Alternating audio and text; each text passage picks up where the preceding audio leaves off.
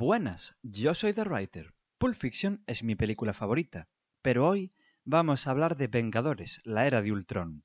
Bienvenidos al 94 capítulo de This is a Robbery. Everybody be cool, this is a robbery!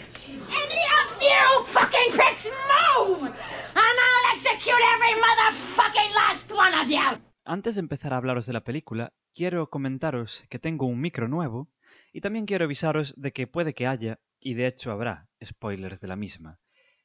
Pero bueno, como si en la película pasaran cosas que no os vierais venir.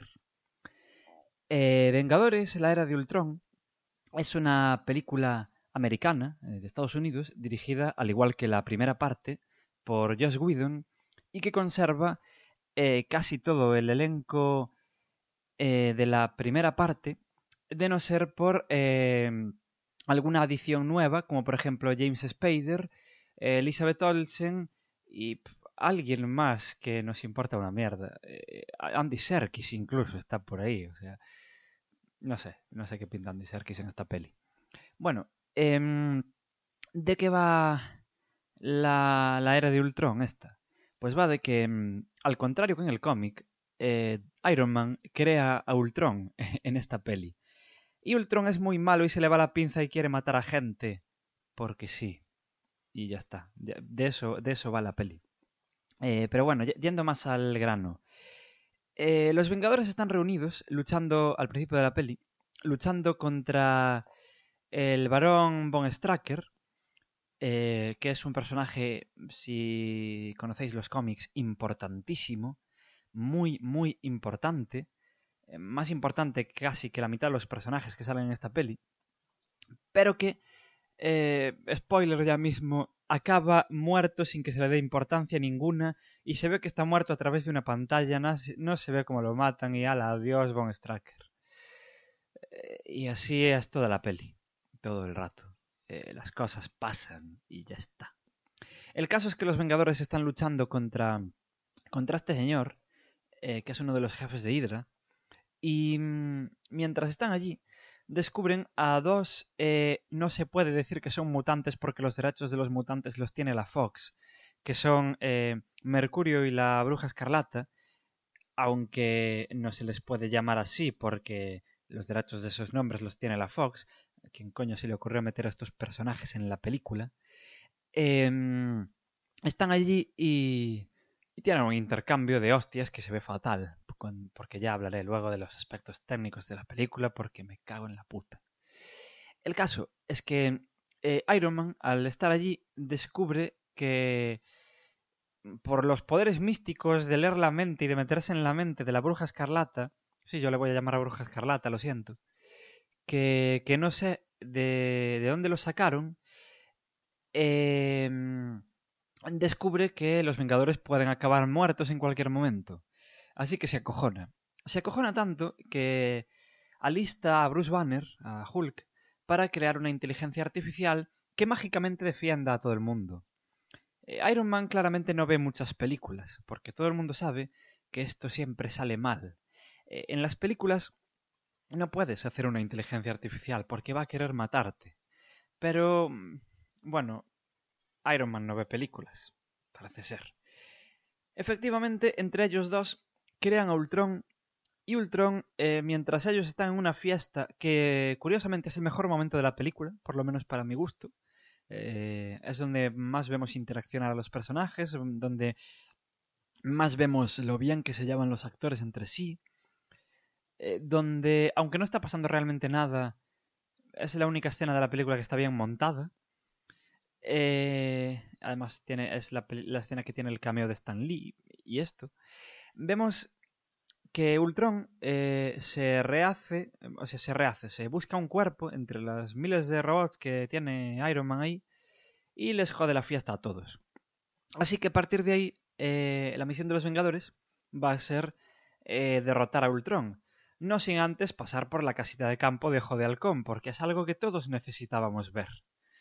Eh, la peli, bueno, sinceramente, prácticamente no tiene argumento. Voy a ir directamente a, a las cosas técnicas de la película, porque, vale, la peli prácticamente no tiene argumento, pero yo no sé hasta qué punto vamos a ver una película de los Vengadores esperando que tenga argumento. La primera parte tenía incluso menos.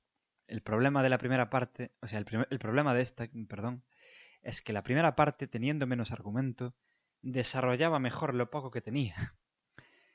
Eh, el gran problema de esta película no es que tenga poco argumento, ni siquiera es que cambie a los Chitauris por robots para que sean carne de cañón prescindible para que los Vengadores tengan que matar. No, el problema es que en esta película, aunque yo creo que aspira a más de lo que aspiraba la otra, mm, porque vamos a, ver, la otra eran dos horas de presentación de personajes, aquí no, aquí ya saltan directamente al argumento. Eh, aunque aspira más que a la que a su predecesora, realmente no, no desarrolla nada. Eh, hay ideas que yo creo que pueden estar muy bien, pero que no se nos, no se nos habla de esas ideas. Eh, por ejemplo, el malo de esta peli, Ultron. Eh, Ultron yo creo que representa todo lo bueno y todo lo malo de la peli él solo. Por no decir todo lo malo directamente, porque os lo digo ya, es una película muy mala. A ver, no es la peor puta basura que vais a ver en vuestra vida, ni mucho menos. Pero eh, eh, os lo digo ya, la peor película de Marvel Studios, con diferencia, y eh, una de las peores películas del cine de superhéroes moderno, desde que este tipo de cine se relanzó en los 90 con Blade.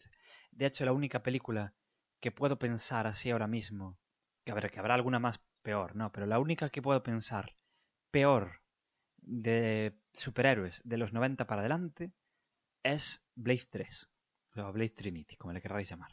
Con eso ya os digo lo que opino de esta película. Pero bueno, el, el problema con Ultron es que mm, donde en la primera película teníamos a Loki, interpretado por un actor genial, aunque Loki no suponía mucha amenaza y era una excusa para los chistes, era una, eran unos chistes que funcionaban.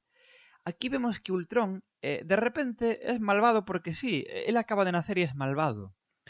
Em, vemos que quiere intentar ser gracioso y no lo consigue. Loki era de verdad gracioso. Este no, este parece un gilipollas que, hace que nos amenace menos. Luego, algo muy obvio. Cuando Loki era una persona vestida de dios nórdico, em, Ultron es una masa de CGI que es un robot que no es nada que no hayamos visto antes, que cualquier Transformer de Michael Bay está mejor hecho. o sea, no sé.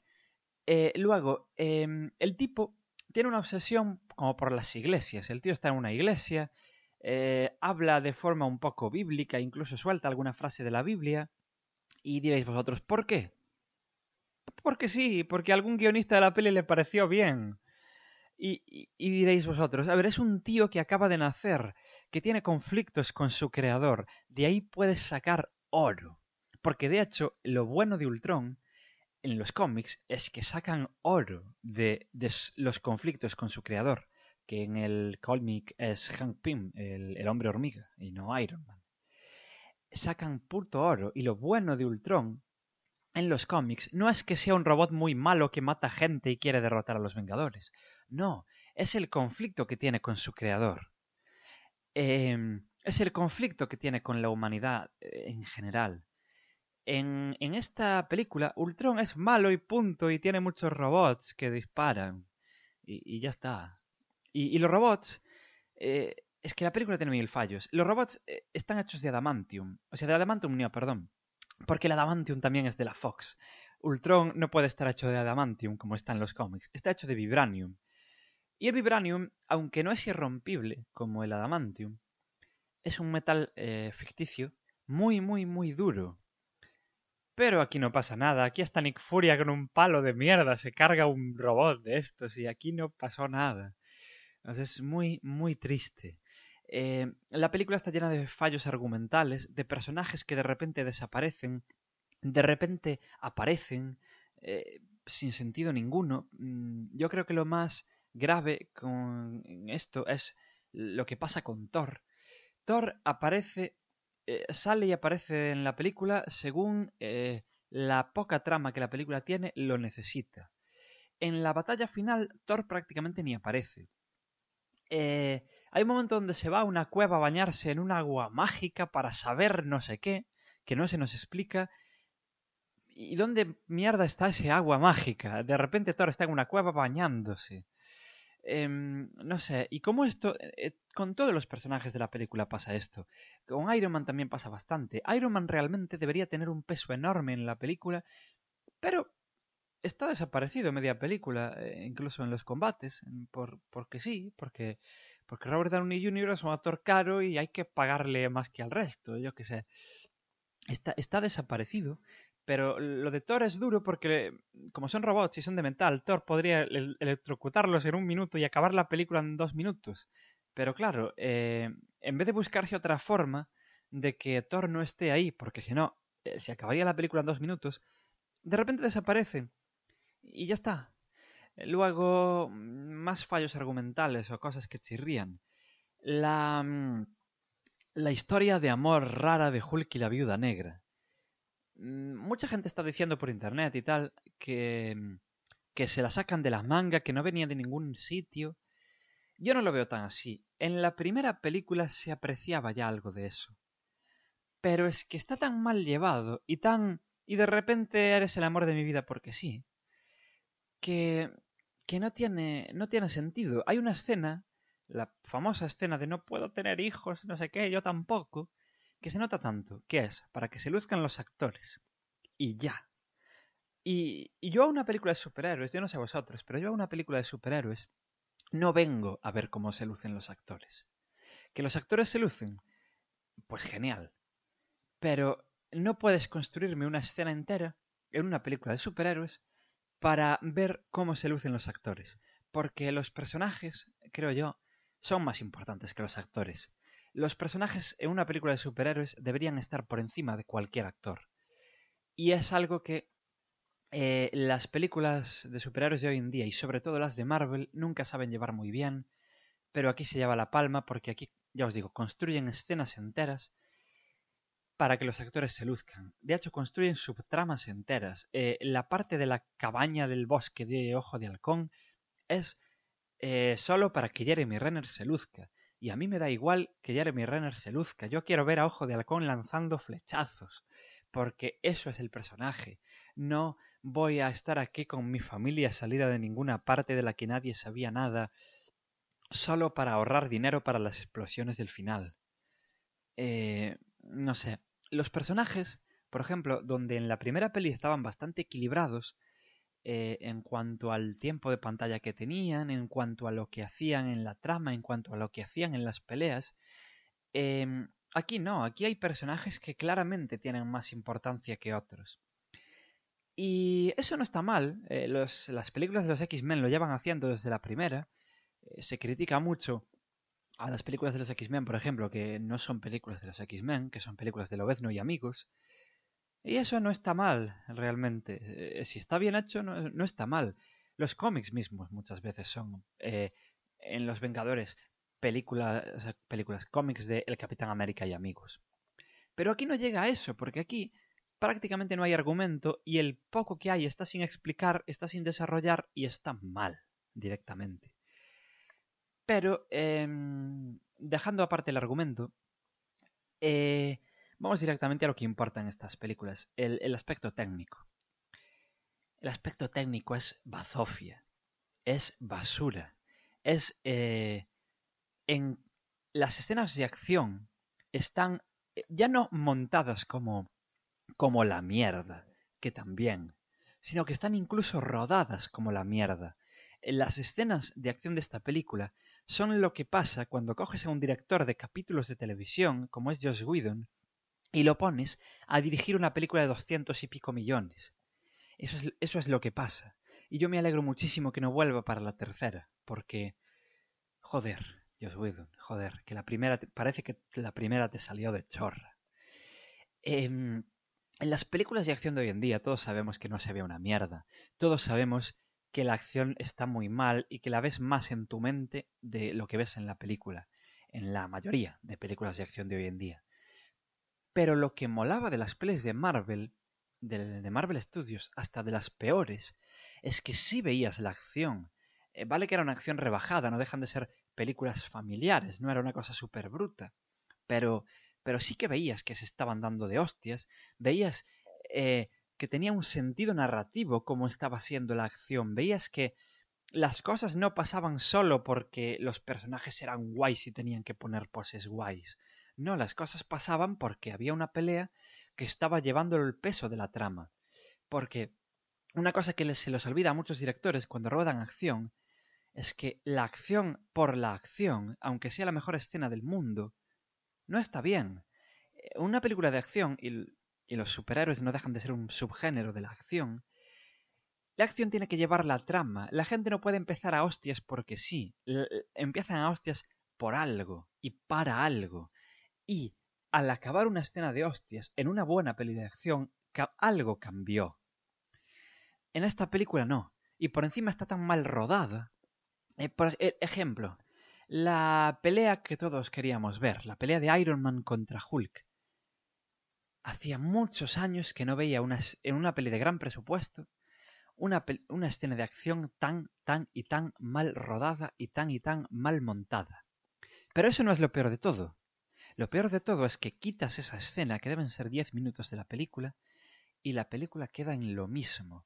Da igual que Iron Man se haya peleado con Hulk y que Hulk se haya peleado con Iron Man. Da igual, porque no tiene consecuencias en la, en la película. Y ese no tener consecuencias en la película, de hecho, es el gran lastre de toda la película. Eh, Iron Man crea a Ultron con ayuda de, Hulk. Y aquí no pasa nada. Creaste a una máquina que quiere matar a todo el mundo porque sí, que, que, que se carga una ciudad y, y da igual, y, nadie, parece que a nadie le importa. En el cómic, cuando el hombre hormiga crea a Ultron, se arma la de Cristo. Se arma la de Cristo de una forma que Ultron, cualquier fan de los Vengadores en, el cómic, sabrá que Ultron realmente ni Loki, ni Kang el Conquistador, ni, ni pollas. El gran villano desde siempre de los Vengadores es Ultron. ¿Por qué? Porque Ultron, en el cómic, representa el gran fracaso de los Vengadores. Eh, la gracia de los superhéroes de Marvel, por si no lo sabéis, y por eso deberíais leer cómics, es que los superhéroes de Marvel tienen fallos. Son muy humanos y tienen fallos muy gordos, tanto en lo humano como en lo superheroico, tanto en lo individual como en lo grupal. Ultron en el cómic es el gran fallo tanto individual como grupal de los Vengadores. Ultron en el cómic es el gran fallo de Hank Pym porque representa todas sus inseguridades, todos sus miedos, todo lo que se supone que un superhéroe no debe ser. Un superhéroe tiene que ser valiente, tiene que ser arrojado, decidido. Y lo bueno del hombre hormiga es que no es ninguna de esas cosas, nunca lo fue y nunca lo será. Y es un personaje totalmente frustrado por ello, y eso se aprecia ya en el número uno de los Vengadores. Pero cuando y antes de que los Vengadores existieran, incluso en los cómics del hombre hormiga y la avispa se aprecia esto. Cuando en el número cincuenta y pico de los Vengadores sale Ultron, todo esto sale a la luz de una forma que aún hoy en día, cuando Ultron sale en algún cómic, sigue recordándose al hombre hormiga por eso. Es el gran fracaso de este hombre. Eh, incluso es el gran fracaso de los Vengadores como grupo, porque ese hombre no hizo a Ultron solo en su casa, estaba entre ellos. Ellos pudieron haberlo parado en cualquier momento. Pudieron haberle dicho, oye, mira, ¿qué estás haciendo? Pero no, en, en, un primer momento todos le aplaudieron la gracia y a nadie le importó que estuviera jugando con cosas que no sabía porque estaba frustrado. Eh, es algo importantísimo para la historia de los Vengadores y por extensión es algo importantísimo para los cómics de Marvel en general, eh, la creación de Ultron. En la película, la creación de Ultron es algo que pasa porque sí, que a nadie le importa, que... Sí, hombre, hay una escena en, la que se enfadan con Iron Man unos cinco minutos, pero es que en el, en el cómic es algo que le lleva persiguiendo al hombre hormiga prácticamente 50 años y que siempre va a perseguir a estos personajes. Es eh, la vez que los Vengadores fallaron. No fue cuando mm, no salvaron a tal persona o cuando tal villano hizo tal cosa. No, no, fue cuando dejaron que Ultron ocurriera. Ese es el gran fallo de los Vengadores. En la película no, en la película eh, Ultron, eh, Iron Man crea Ultron para que haya una excusa para que los Vengadores tengan muchos robots que matar. Y ya está. Y, ya está. Y luego diréis vosotros, bueno, las escenas de acción son, están muy mal hechas, pero las escenas más pausadas estarán bien. Eh, y aunque las escenas pausadas estuvieran bien, que no lo están, a una película de estas venimos a ver hostias. Si las hostias no están bien, ya todo lo demás puede ser la mejor peli del mundo, que no. Pero el caso es que en esta película las escenas de diálogos em, son una puta mierda también. Eh, porque como nada tiene consecuencia, como nada tiene argumento, como los chistes son más forzados que nunca, eh, lo único que estamos esperando en estas escenas es que llegue la próxima escena de hostias a ver si es mejor que la anterior. Y todas las escenas de hostias son malísimas, excepto eh, el final de la película, que es mala sin más. No es, una puta mierda como el resto, solo es mala, de mala random, cutre. Eh, pero es que las escenas de diálogos, a ver, no mueven la trama, solo la estancan. Eh, vemos personajes hablando porque hoy en día el cine no es mudo y tienen que hablar. Eh, vemos que los actores realmente se esfuerzan en hacer algo bueno. si, si la película es soportable es porque los actores son buenos, porque los actores se nota que les gusta hacer esto, se nota que les gustan los personajes que les han tocado, se nota que se lo pasan bien entre ellos, y es interesante ver cómo interaccionan, pero es que eh, las escenas estas de diálogos tienen unas carencias de ritmo enormes. Eh, tienen unas carencias de chispa enormes. Eh, si nos ponemos muy muy serios, en la, en la película anterior eran dos horas de gente sentada hablando que realmente no avanzaba el argumento, pero nos ayudaba a conocer más a los personajes, y si ya conocíamos a los personajes por las otras películas, pues soltaban un montón de chistes que eran muy graciosos. Aquí los chistes no son graciosos, primero porque son de peor calidad, y segundo porque la película es como más oscura. Más... A ver, no más oscura, pero sí que nos está intentando contar algo más serio. Y hay chistes que no tienen lugar. En según qué escenas de la película no deberían soltarse chistes. Aunque fueran el chiste más gracioso del mundo. Hay ciertos momentos de la película en las que los chistes sobran.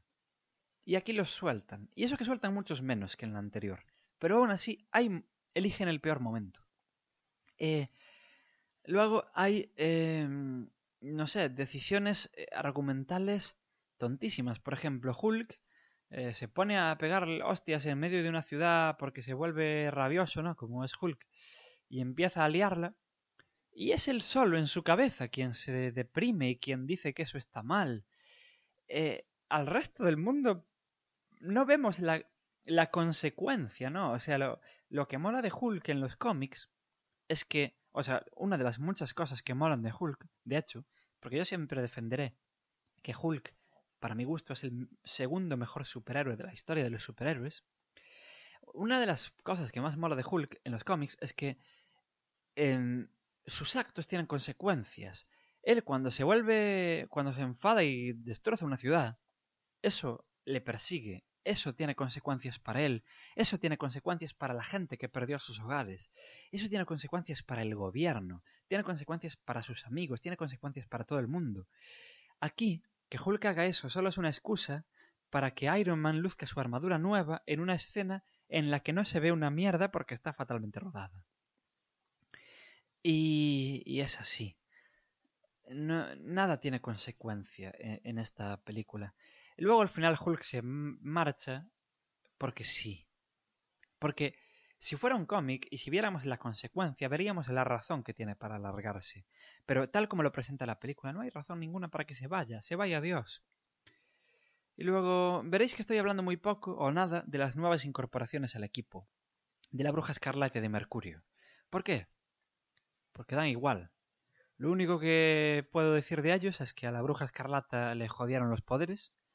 Por si no leéis los cómics, La bruja escarlata no tiene esos poderes, tiene unos poderes mucho mejores, pero ¿qué pasa? Tiene unos poderes que si llega a tener, e, si llega a hacer eso que hacen los cómics en la película, la película acababa a los dos minutos. Así de claro. Entonces, pues, pues le inventamos unos poderes a la bruja escarlata. ¿Por qué no? Si ya medio nos inventamos su origen, y digo medio porque no vemos una mierda de, lo que pasa con ella, para que tenga esos poderes, pues ¿por qué no nos vamos a inventar los poderes, sabes? O sea, y luego le ponemos una chaqueta roja y ala, esta tía es la bruja escarlata porque me sale a mí de los cojones. Em, no sé. ¿La película tiene algo bueno aparte de los actores? Pues no sé. A mí la visión me moló. Salía muy poco y está totalmente desaprovechadísima. Pero me moló, no sé. Me moló la estática que tenía. Me moló cómo el actor interpreta al personaje. Me moló em, que levante el martillo de Thor a la primera y que no le dé importancia ninguna.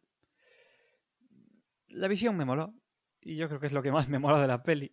Y es una pena porque debe salir como 15-20 minutos o menos y sale para tener un personaje más de CGI pegando hostias. Y ya está. Pero aún así es, es lo que más me gusta de la película. Y, y bueno, eh, no sé qué más decir. La, la película tiene unos cambios de ritmo impresionantes, pero incluso dentro de la misma escena. Tiene subidas y bajadas de ritmo totalmente artificiales, totalmente mal llevadas. La película está mal montada durante todo el metraje. No es solo, no son solo las escenas de acción, es todo el metraje está mal montado. Luego la película es larguísima, ¿no? Como, como todas estas blockbusters, que parece que cada uno es más largo que el anterior, pero aún así parece que falta película. Y no solo porque. Eh, y no solo porque haya agujeros de guion como la copa de un pino. No, sino porque, mm, si os fijáis, cuando cambian de localización, muchas veces, se nos dice por un intertítulo e, en la pantalla. No, no, no vemos por qué tienen que ir ahí, cómo llegan ahí. Eh, mientras los personajes aparecen y desaparecen todo el rato, hay otros que viajan y de repente están en un sitio y hay unas letritas en la pantalla que nos dicen dónde están.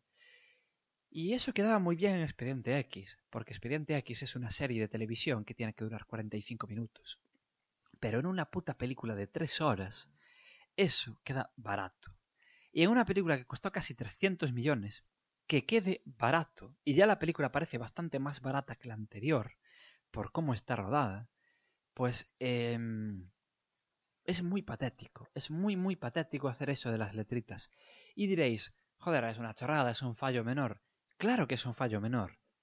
De hecho, eh, para lo que son las pelis de superhéroes, todas, todos estos fallos son fallos menores.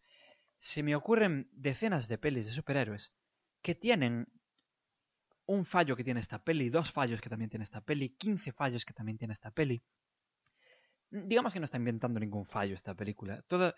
todos los fallos que, que tiene esta película los hemos visto antes en otras películas. Pero es que son todos esos pequeños fallos, todos juntos, los que hacen que sea una película muy, muy mediocre, muy, muy cutre.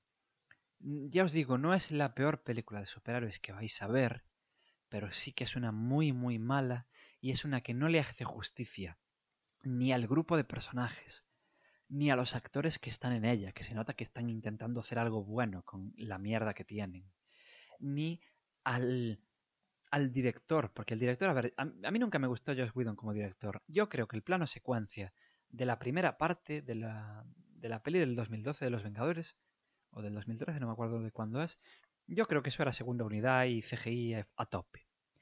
Pero eh, Josh Whedon eh, parece que quiere como consolidarse como director de cine.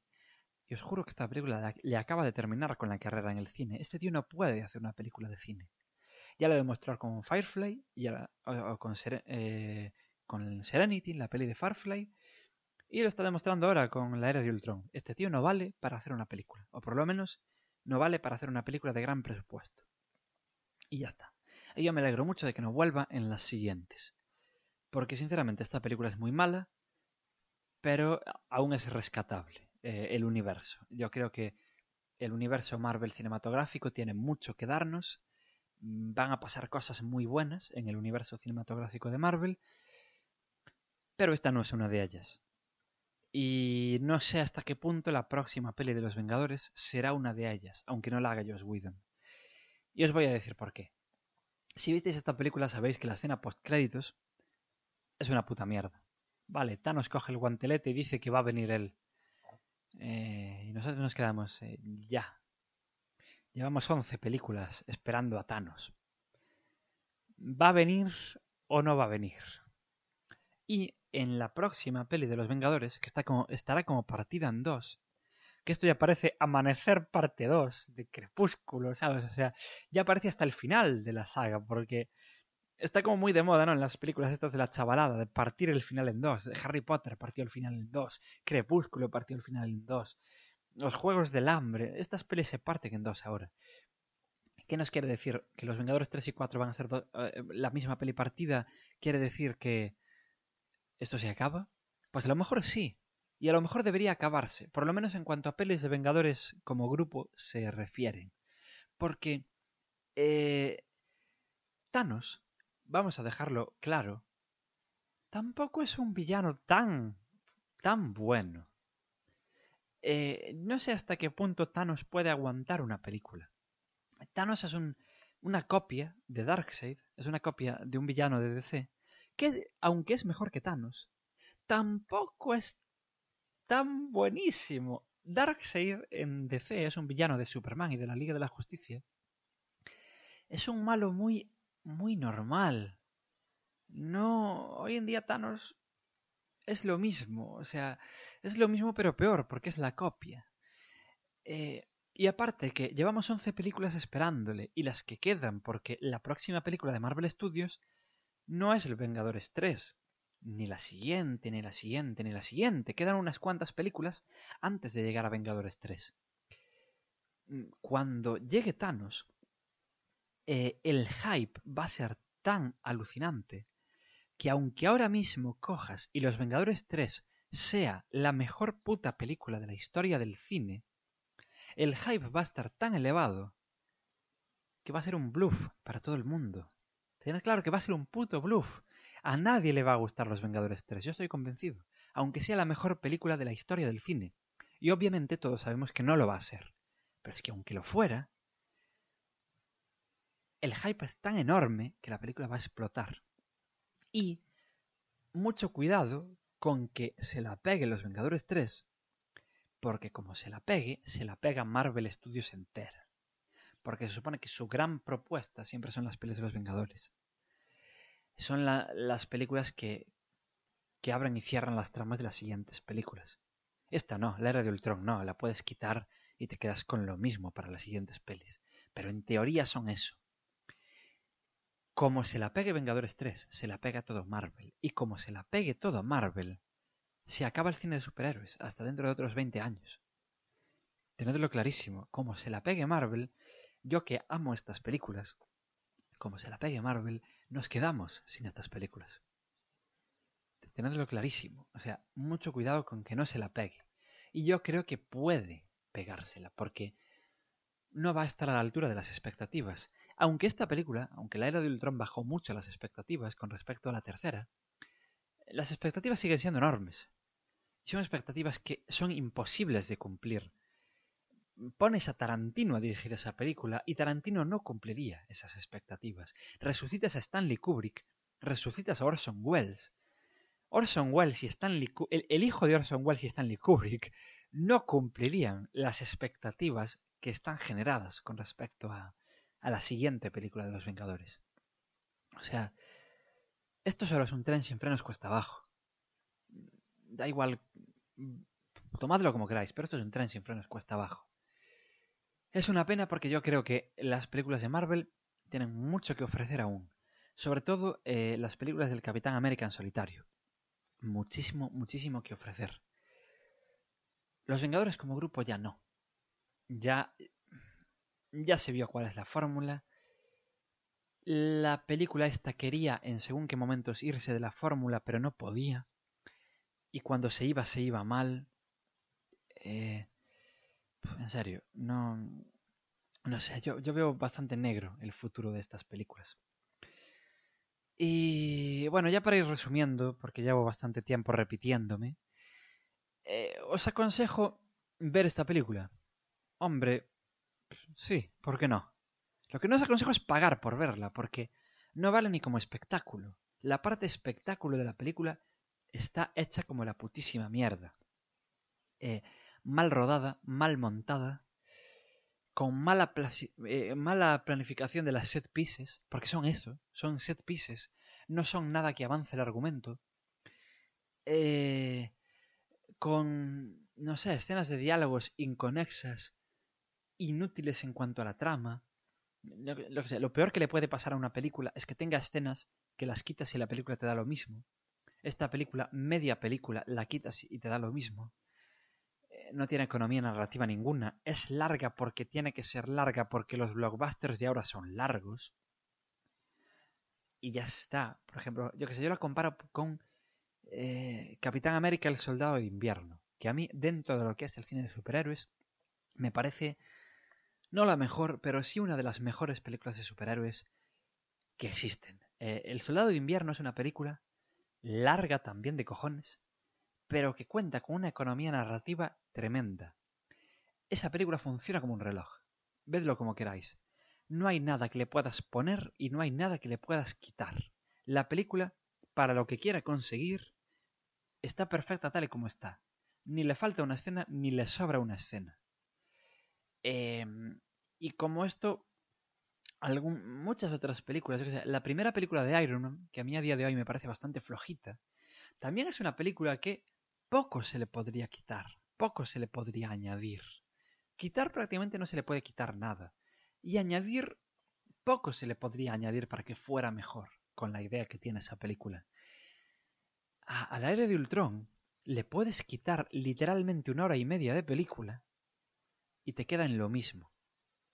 Y eso está muy mal. Yo disfruto de las películas largas como el que más. Me encanta que las películas sean largas, sobre todo si las voy a ver al cine, porque el cine es caro de cojones hoy en día, como todos sabréis. Y ya que me voy a gastar 15 euros tranquilamente en ir al cine, pues quiero estar entretenido el máximo de horas posibles. Eh, yo, yo sería feliz en los años 50 viendo estas mega macroproducciones de 5 horas yo me lo pasaría pipa en el cine viendo lo que el viento se llevó. Pero ¿qué pasa? Que lo que el viento se llevó dura cinco horazas y tiene que durar esas cinco horazas. No puede durar más, ni puede durar menos. E, e, el Señor de los la versión extendida del Retorno del Rey, la tercera parte del Señor de los Anillos, dura prácticamente también cinco horas, pero que también tiene que durar esas cinco horas. Eh, si le quitas cosas, la película es peor. Y si la recordáis en el cine, e-, en el cine, el, Retorno del Rey eh, tenía menos escenas que, todas las películas del Señor de los Anillos, de hecho, tienen menos escenas que en, la, que en los DVDs, en las versiones extendidas. Y era una peor película. Eh, disfrutas más en tu casa. Sacrificas un poco el espectáculo visual, pero disfrutas más en tu casa viendo las películas del Señor de los Anillos porque son más largas de, que en el cine porque le hacía falta ser más largo, porque lo que le añadieron funciona. A la era de Ultron, ya os digo, le quitáis media película y el argumento es el mismo. Ni ganó ni perdió por quitarle. Y eso es lo peor, lo peor, lo peor que le puede pasar al guion de una película. Que sobre por todos lados. Y con esto acabo. Eh, la era de Ultron es totalmente decepcionante en todos los aspectos que no sean actorales. Está muy, muy, muy mal dirigida. Tiene errores de dirección que los tiene alguien que hace su primera película. Y algunos más gordos que eso. Tiene fallos de montaje a cada minuto. Yo montaría mejor esa película y no me gusta montar. Eh, entiendo poco de montaje. Por mis estudios debería entender un poco más de lo que entiendo, pero en serio, se me da mal montar, aunque debería dárseme mejor. Y yo, reconociendo que se me da mal montar, yo montaría mejor esa película seguramente. Aunque claro, con lo que hay rodado, igual hicieron lo que buenamente pudieron. Habría que ver eh, cómo Joss Whedon rodó esta película. A lo mejor el pobre montador hizo lo que buenamente pudo. Pero tengo mis dudas. En serio, menos los actores, todo está mal en esta película. No recomiendo pagar por ella. Recomiendo verla porque... Eh, porque no deja de ser una pieza más en el engranaje de, del universo cinematográfico de Marvel y que parece que hay que seguirlas todas para, para seguir ese, se supone, macroargumento que tiene detrás, del que casi no vimos nada tras 11 películas. Eh, recomiendo verla únicamente por eso. No vale como espectáculo, no vale como argumento, no vale... Mm, yo que sé, la primera no valía como argumento, pero valía como homenaje a esos personajes, como novedad de verlos juntos por fin. Aquí ya no vale mm, para verlos juntos por fin, porque no está tan equilibrada, porque los personajes tienen mucho menos fondo, e incluso algunos intentan metérsele fondo forzadamente. Lo de la viuda negra es muy forzado, en serio. La viuda negra ya quedó totalmente retratada en El Soldado de Invierno. No hace falta que profundices más, sobre todo en una película de este calibre con tantos personajes, en la viuda negra. La viuda negra es un personaje que mola en las otras películas que sale. Aquí es cargante. Ojo de halcón es cargante. Quien no es cargante en esta película es porque sale poco los personajes tienen mucho menos fondo que en sus películas en solitario, muchos menos fondos, mucho menos fondo que en la anterior película de los Vengadores. Eh, pero parece que los guionistas son como conscientes de esto y forzadamente se nos intenta meterle más fondo. Mientras yo digo, mierda, dejad que todo fluya. En las otras películas todo fluía. No había nada forzado realmente. Si tal en Iron Man 3 había Iron Man 3 es una peli forzadísima de cojones también. Pero el resto de pelis de Marvel, de Marvel Studios, no había nada forzado. Los personajes eh, los conocíamos por lo que iban haciendo, por cómo reaccionaban a las cosas. Aquí los conocemos porque hay escenas donde se miran a los ojos con mucha intensidad y se dicen cosas muy obvias, muy oye quiero que te enteres de que tengo personalidad, por si no te habías dado cuenta. O sea, muy mal. Pero bueno, me despido. Eh, no sin antes daros para la próxima vez que me dé por grabar este programa, que a saber cuándo será. Aunque ya tengo medio pensado la película de la que grabaré. Y será una película mejor que esta. Eh, y sin citaros a que os suscribáis en iTunes y en iBooks buscando This is a Robbery. Y también, sobre todo, que visitéis el, la página de Facebook, si queréis, de This is the Robbery, en la que no hay nada, solo están los capítulos colgados y poco más. Y que visitéis el blog y comentéis lo que queráis por cualquier parte. El blog es, es unatraco.blogspot.com. En esta ocasión me gustaría mucho que comentarais, porque como tengo este micrófono nuevo, no sé qué tal se oye realmente, y me gustaría que me lo, que me lo contarais, si se oye bien, si se oye mal, y además, eh, este micrófono, no, no lo conté antes, creo, no es un micrófono pensado para, para grabar radio. Es un micrófono para meterle a una cámara y grabar vídeo. Eh, hecho lo uso para eso. Eh, en mis trabajos últimamente grabo mucho vídeo y, y necesitaba un micrófono para una cámara. Entonces, aunque el micrófono es buenísimo, no sé hasta qué punto sirve para grabar un programa de radio por internet. Entonces, Mm, si me lo podéis decir, pues estaría bien porque así sigo, con este micrófono o vuelvo al micrófono de mierda anterior. Em, sinceramente no sé cuál sería más apropiado. Así que me despido hasta la próxima y las palomitas para ver la era de Ultron, compradlas de microondas y ver la película en casa. Y no tengáis prisa por verla. Venga, hasta otra y ser buenos. Chao, chao.